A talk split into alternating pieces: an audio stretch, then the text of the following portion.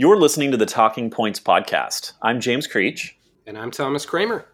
And we are the co founders of Paladin, the essential influencer marketing platform for YouTube, Facebook, Instagram, Twitter, and Twitch. Uh, Thomas and I started the business about four years ago, having both been in the influencer marketing space for a long time and experiencing a lot of these uh, challenges firsthand.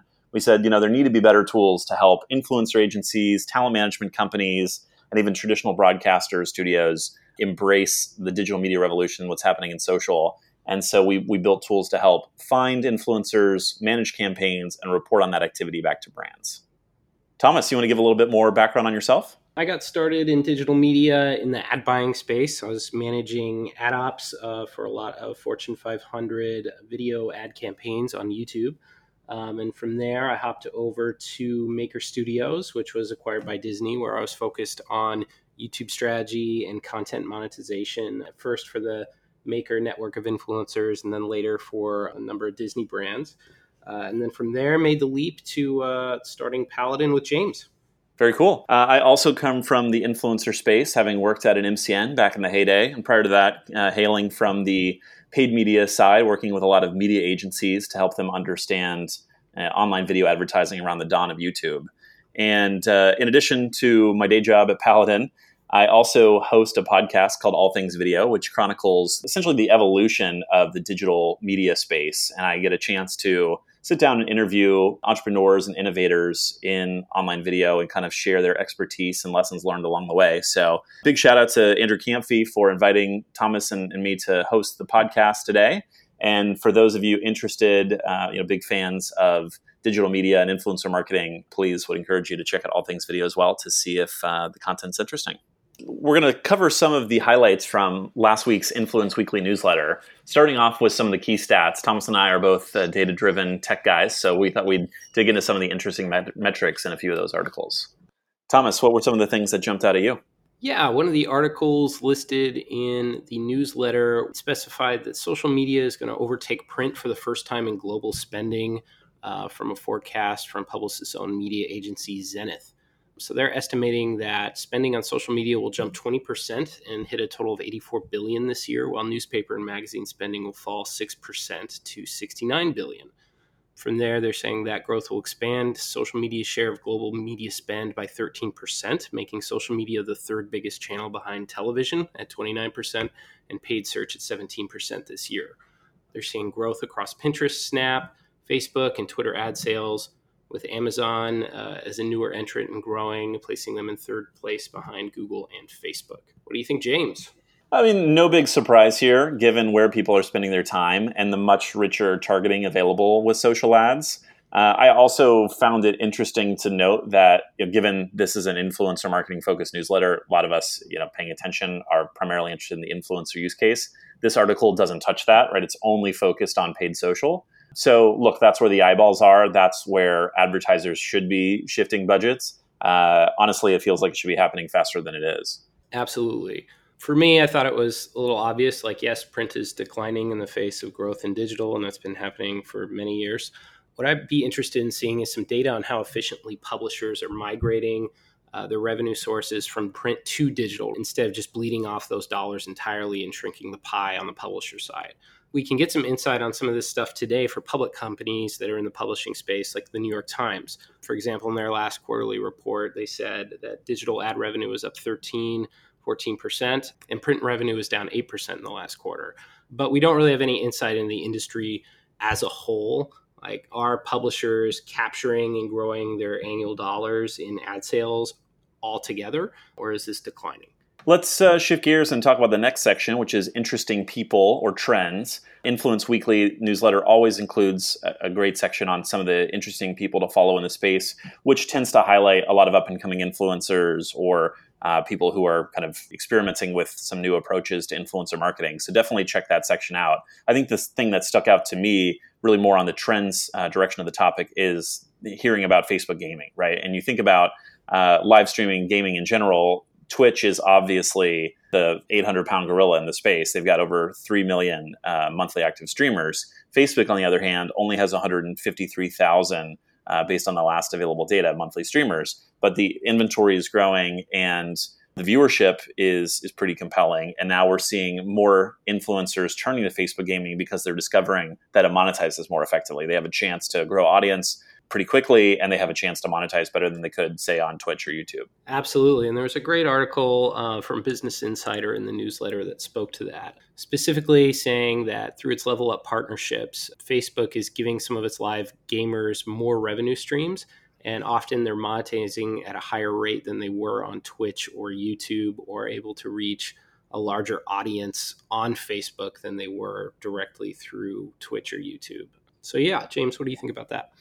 Yeah, you know, I follow the gaming space uh, pretty closely, and I think Facebook, you know, is taking some pretty significant efforts to be a more significant player. You also have startups like Caffeine who are, you know, getting into the space, and then you have the Microsoft-owned Mixer platform, which are are pretty serious contenders. Uh, you know, look, Twitch is is a great resource, uh, but it's not the only game in town anymore. And clearly, gaming content is very prolific, and uh, there's a sea of eyeballs that are looking for more types of gaming content. So it's great to see a more rich ecosystem uh, emerging, and it's great to see more streamers have a chance to get discovered rather than just the you know dominant players on Twitch dominating the conversation. What do you think about the um, the monetization arms race between these platforms? You know, I think Facebook is probably best suited to win that arms race. They've got an existing scale and infrastructure. They've got a huge sales team. They have strong relationships with advertisers that know they already need to be on Facebook and thus have built-in upfront commitments or certain amounts that they want to spend to unlock, you know, preferred rates. And so as a result, Facebook can leverage that muscle to more effectively compete against say a Microsoft, which has less experience in the consumer space at this point. And uh, you know, Twitch is starting to develop stronger advertising relationships. We saw this year for the first time, 2019, Amazon will be kind of the third leading ad giant behind Google and Facebook. But they've got a lot of ground to make up to, to really be as significant of a contender. So I don't think that's impacted the Twitch side as directly. I think you know Facebook is in the best position to continue to to lead. Yeah, I think Facebook's in um, a position we've seen them before, especially with new features, like with a with a network the size of two billion people and or bots. Uh, they have a pretty strong ability to just pour gas on whatever feature they want to push forward, right? Whether that's stories or live streaming from a selfie camera, or now in this case, streaming video games.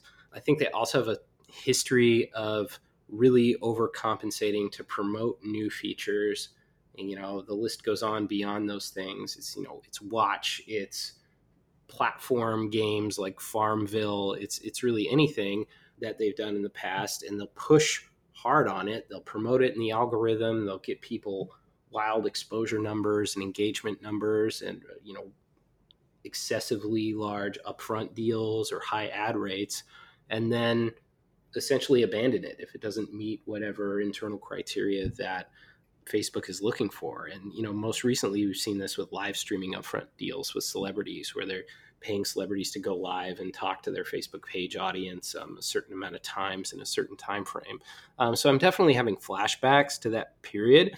If I was a gamer, I'd be a little bit skeptical of the numbers I'm seeing, even if they're huge in the way that uh, this article highlights, where you know this this guy Helms World, he was able to grow 100,000 followers very quickly but you know what are those followers? Are those engaged followers? Did the people facebook push that stream out to? Can they be relied on to see this frequently in the future if um, it's algorithmically driven and facebook deprioritizes that stuff in the future?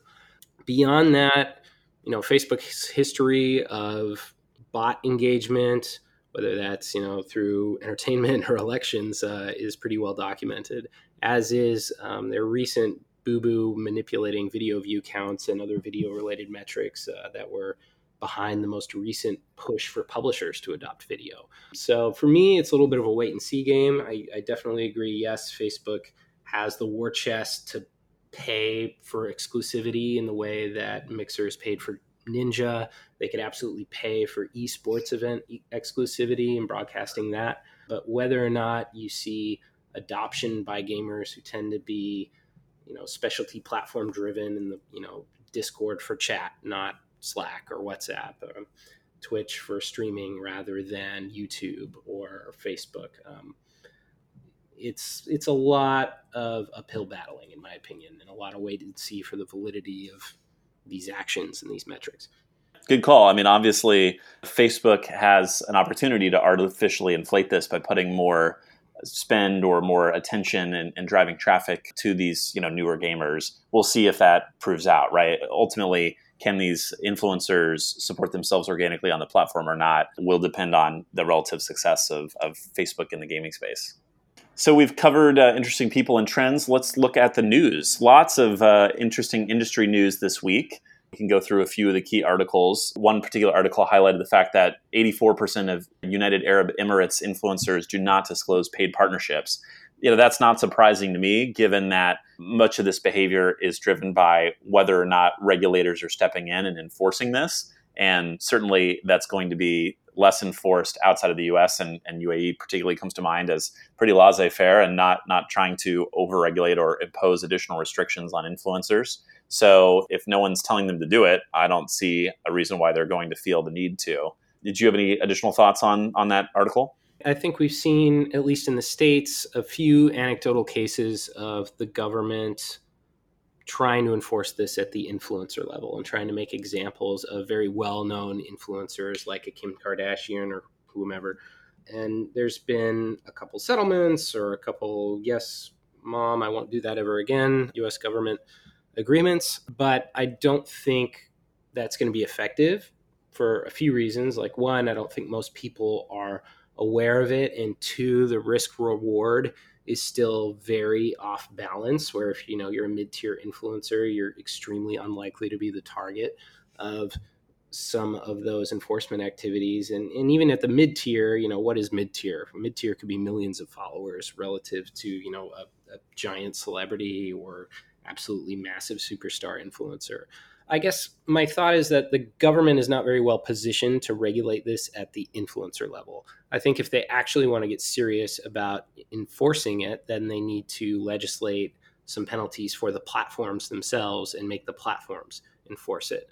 And really, the reason for that is just cost. Like, if the government wanted to track this stuff, they'd have to implement a massive scraping operation and from every social platform and say like okay these are all the posts for every major influencer and then they're going to have to identify well this post is clearly sponsored but it was not disclosed as such. And it, it oftentimes that could be a serious margin call. Like have training technology to make that sort of identification i think would be very challenging and certainly extremely costly. So the platforms with billions of dollars on hand i think are in a much better position to do that um, so, you know, penalize the platforms, make them pay multi billion dollar fines if you really want to get serious about disclosure for sponsorship. But if you're not going to do that, then I think it's pretty hopeless. Yeah. Uh, the other industry news that stuck out there's there's quite a bit of this. Uh, you know, industry reports that are created by various service providers. We saw a few examples. One in the celebrity and beauty influencer space that was published by Launchmetrics. There was another example here of most popular Instagram hashtags published, I believe, by Simply Measured. And you know, those things just stick out to me often as bit of self-serving marketing pieces not to call it any company specifically. I mean obviously people are trying to do useful content marketing and, and probably you know they're asking the right questions or this type of content is interesting to people. But i tend to view these types of publications with a very healthy degree of skepticism because oftentimes the sample methodologies are not very complete. Again the, the bias is quite self-serving when you do this type of content marketing. So i didn't necessarily take too much away from those articles. But uh, Thomas, did anything else that stuck out to you from an industry news standpoint, or looking at some of those industry publications published by those service providers? Nothing tremendous. I really value content marketing. You know, regardless if it's branded or not, if it has something that's actionable. So, you know, something like a list of top hashtags used globally is trivia. It's not necessarily something that's going to help me be a better marketer or work influencer agent or influencer marketer or whatever um, you are listening to this podcast.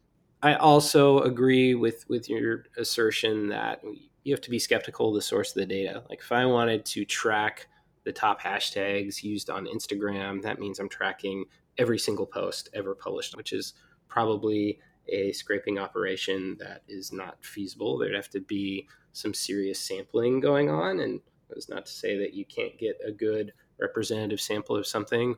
Um, what stuck out to me on this list is every one of these hashtags is in the English language, and um, I don't think every Instagram influencer is using the English language. Certainly, so that you know disclosures you know, hey, this is English language only, or hey, this is a sample of X influencers over a Y period of time, I think are definitely more meaningful. Anything that you were following this week that wasn't included in the Influence Weekly newsletter? In particular, I was interested in the statements that Mark Zuckerberg made with relation to freedom of speech. This has been in the news a lot with relation to protests in China and Hong Kong, but he said something I thought was pretty interesting, and I'll just read the quote here. He said, People having the power to express themselves at scale is a new kind of force in the world, a fifth estate alongside other power structures of society. People no longer have to rely on traditional gatekeepers in politics or media to make their voices heard, and that has important consequences. I understand the concerns about how tech platforms have centralized power but I actually believe the much bigger story is how much these platforms have decentralized power by putting it directly into people's hands. It's part of this amazing expansion of voice through law, culture, and technology. And I guess if, if you're unfamiliar with the fifth estate, he's basically making a play on the fourth estate, which is the press, which is you know the fourth estate of power behind the three branches of the, the US government or or the three branches of the, the UK government, if you go far back enough. Did you have any thoughts on it, James? Yeah, you know, look, uh, Facebook has come under a lot of fire for the position it has as a content aggregator.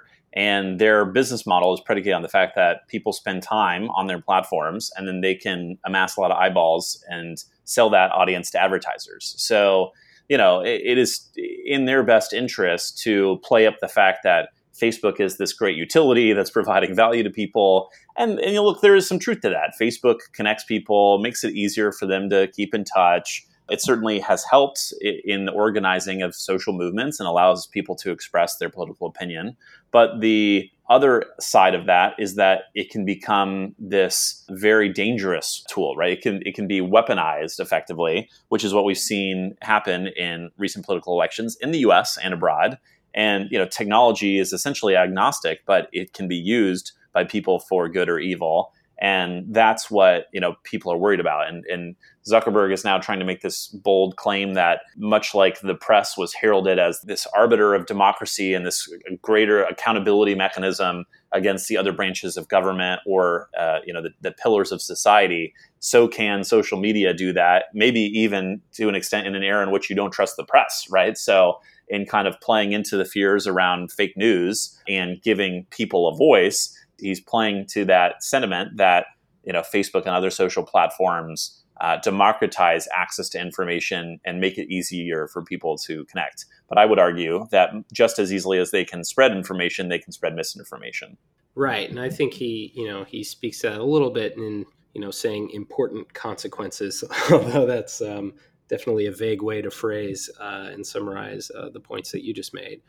I think it's interesting because he's essentially saying that social media empowers anybody to have a voice who wouldn't have gotten past the gatekeepers of the fourth estate being you know digital media or print media or television media or whatever and I think that's true in some cases, but largely untrue for most people. Like if you look at a user base in the case of Facebook of 2 billion people or some bots, how many of those people actually have a large voice on that platform? And there's you know there's obviously a lot of brands that have a large voice there's a lot of digital publishers that have a large voice or social influencers that have a large voice but for an everyday individual for example, me with a few hundred Facebook friends, if I throw something out there, I have a pretty low chance of being amplified beyond my core social group or beyond my individual preference echo chambers, the echo chambers of the people who actually follow and engage with me.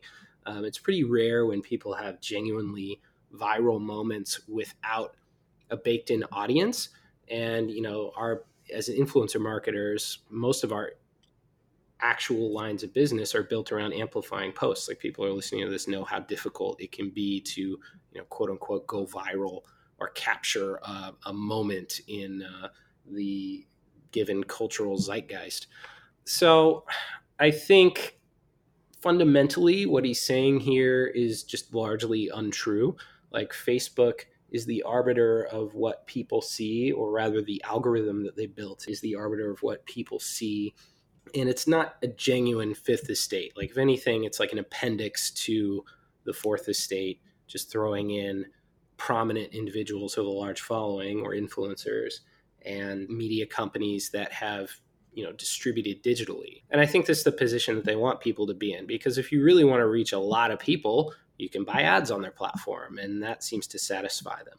Yeah. I think if it were a true fifth estate it would be decentralized right? You would have individuals with private web pages or blogs or podcasts right? It wouldn't be controlled by a single aggregator that you know makes facebook ultimately control the fifth estate yeah and you'd have equality with the distribution like imagine a, a slack channel with 2 billion people on it Well, uh, that kind of wraps up the core of the points that were in the Influence Weekly newsletter this past Friday. But going a bit beyond that, Thomas, what are some of the takeaways? What are some of the things that you would share with people who are new to influencer marketing or looking for additional resources to expand their knowledge? Yeah, I think there's a few really important things happening in the world right now. It seems like platforms are experimenting with making engagements private, uh, whereas you could validate the popularity uh, or sentiment around something pretty easily by looking at public information. This is more and more going private and is only accessible on the influencer side or through a technology platform that's authorizing the influencer's account and pulling that data and making it available. So, if you're in the influencer marketing game, I think more and more people are going to be pushed toward a tech solution. Our company, Paladin, happens to offer one, but there are several others, so I don't want to necessarily uh, be too biased there. As far as literature for learning, I think Andrew's email list, Influence Weekly, is uh, a really great source of aggregation of things that are happening in the industry. Um, there's some great newsletters from other digital publications as well, or blogs from the platforms themselves, like uh, YouTube's blog, um, YouTube's Creator Academy. There's just a number of great resources. Anything come to mind for you? Yeah, much of those same things. Uh, you know, TubeFilter tends to be great publication about the online video space in general. It tends to cover a lot of influencer marketing related topics. There tend to be a number of terrific conferences. Uh, we just came off a VidSummit, you know, last week. We also you know have uh, a number of VidCons throughout the year, both here in the U.S. as well as the international programs they've started putting together. Um, there are a lot of other kind of specialty conferences, whether it's BeautyCon or some others that are focused on specific subsets of the industry that can be great ways to connect with people IRL. So, I encourage you to check some of those things out. And I'll just echo what Thomas had to say. Obviously, you know, as uh, creators of, of a technology platform, we are advocates of greater transparency and accountability in influencer marketing, and therefore encourage brands and agencies to you know know what they're getting into when they work with influencers and to trust uh, in that data. The best way to do that is having first party data access through an authentication and uh, relying on a trusted third party like Paladin um, or any other to to make sure that that data is provided and, and that you can run effective campaigns, report on them successfully. So, Thomas, thinking ahead to 2020, what are you most excited about for next year? Well, personally, I'm most excited about the launch of a new product that I've been working on uh, with you, James, uh, for about the last year. It's called Measure Studio. And basically, what it is is a analytics platform for digital publishers who are working with social media data. So we are handling all of the social media connections across YouTube, Facebook, and Instagram. We are ingesting every single post you've ever made, tracking all the data available for those posts, and then doing smart analysis to make benchmarking automated. And we've been working with a lot of great beta partners. Uh, they've been trying it out and getting lots of feedback and building lots of cool new features. And we're getting ready to launch. And so, yeah, that's what I'm most excited about. I would echo that. Check out Measure.studio if you're interested to learn more. You know, we've been in the influencer marketing space for a long time and seeing additional traction on these core platforms for publishers as a way of uh, creating content and building businesses off of monetizing those audiences and there just aren't really good solutions for business intelligence today. Most people are stuck, you know, implementing a big, expensive solution like a Domo or a Tableau, or trying to cobble together manual reports, or just doing everything natively in in YouTube Analytics, Facebook Business Manager, and it gets tricky right at scale or if you're trying to really get insights into what content's working what's not really performing. So thrilled to launch that tool. Definitely encourage people to check it out at measure.studio if you're interested. And then for me thinking ahead a little bit to 2020 i'm also really fascinated by this trend towards virtual influencers. You know we're already seeing brands experiment with uh, creating influences of their own or reinvigorating old ip and creating characters that you know new generations of fans want to to interact with and then also pretty excited about the growth of new platforms. I've been a bit skeptical, just kind of keeping an eye on wait and see mode on TikTok, keeping an eye on that as we head into the next 12 months. Awesome. Big year ahead. Well, thanks again to Kamphey for uh, letting us guest host this uh, edition of Talking Points. Uh, encourage everyone to check out Influence Weekly and subscribe to the newsletter. Uh, if you're interested to learn more about me, feel free to to connect with me on LinkedIn. I share uh, a lot of information about what we're doing at Paladin, as well as uh, my podcast, All Things Video, on LinkedIn. Thomas, where can people find out more about you? You can also find me on LinkedIn, and my MySpace page is inactive. So uh, Instagram or Twitter is fine as well. There we go. And for those interested in Paladin, check us out, paladinsoftware.com. Again, we offer influencer marketing solutions for agencies and media companies all over the world. Uh, the platform for creators is localized into 11 major languages today. Uh, so we love working with people globally and uh, want to connect with you whenever we get a chance. So if you are struggling with finding influencers, managing campaigns, reporting on any of that activity, uh, we're happy to help. And even if we're not the right solution, at least point you in the right direction. Thanks, guys. Signing off. We'll see you next time. Thanks, everyone. Take care.